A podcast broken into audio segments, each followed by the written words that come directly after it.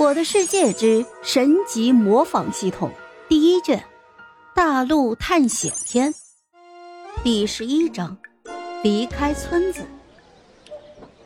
次日清晨，普凡起了一个大早，而他这次有了前车之鉴，直接睁大了双眼，腾的一下子就从床上站了起来，因为他可不想自己的能力再次被浪费掉。毕竟这房间里面还有一根火把呢，如果自己看了一眼火把，获得了电灯泡的能力，普凡一定会气晕过去的。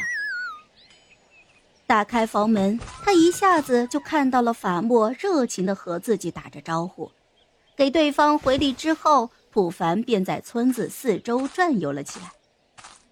普凡发现，整个村子的建筑至少也有七八所。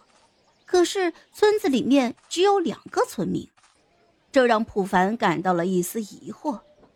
正好这个时候村长来了，普凡开门见山的就问出了自己的问题：“村长，我看咱们这个青青草原村的房子也不少，咋就剩你们两个人了？”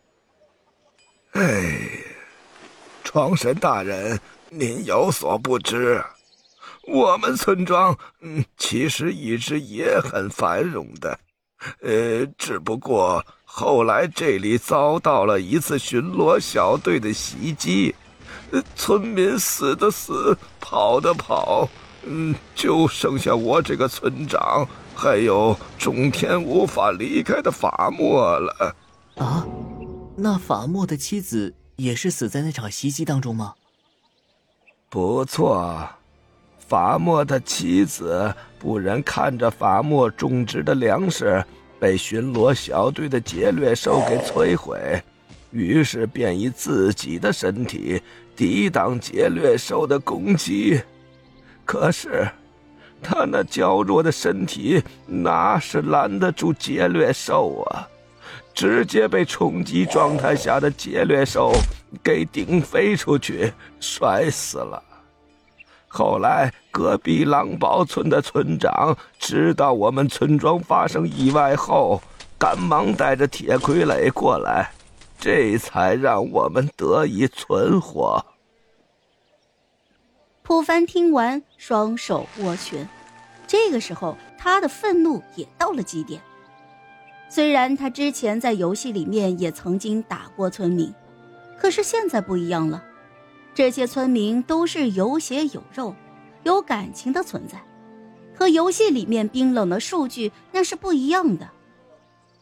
那村长，你知道巡逻小队或者是村民的大本营林地府邸在什么地方吗？这个我还真不知道，不过我知道在村庄的西南角有个前哨岗，隔壁村的制图师曾经说过。让我们离那边远一点虽然不知道前哨站的村民是不是和袭击你们的村民是一对的，但是这前哨站我必须要端了它，不然难解我的心头之恨。说完，普凡也不顾慢咩咩的反对，径直来到了铁傀儡的前面，为的就是以防万一。自己如果视线范围太大，这坑爹的系统再给自己出错。把场景里面的其他东西当成是模仿对象，那自己可真是太傻了。就这样，普凡看着铁傀儡，铁傀儡看着普凡，在普凡快速的眨动三下眼睛之后，终于获得了铁傀儡的技能。宿主模仿对象选取成功，开始模仿学习。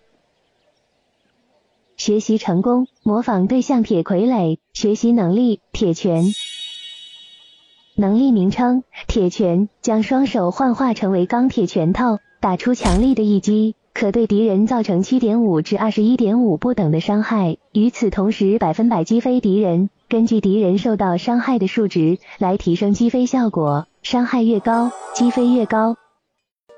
好了，这一集我就讲完了，朋友们。该你们帮我点点赞和评论一下啦，有月票的也一定要投给我哦，感 谢感谢。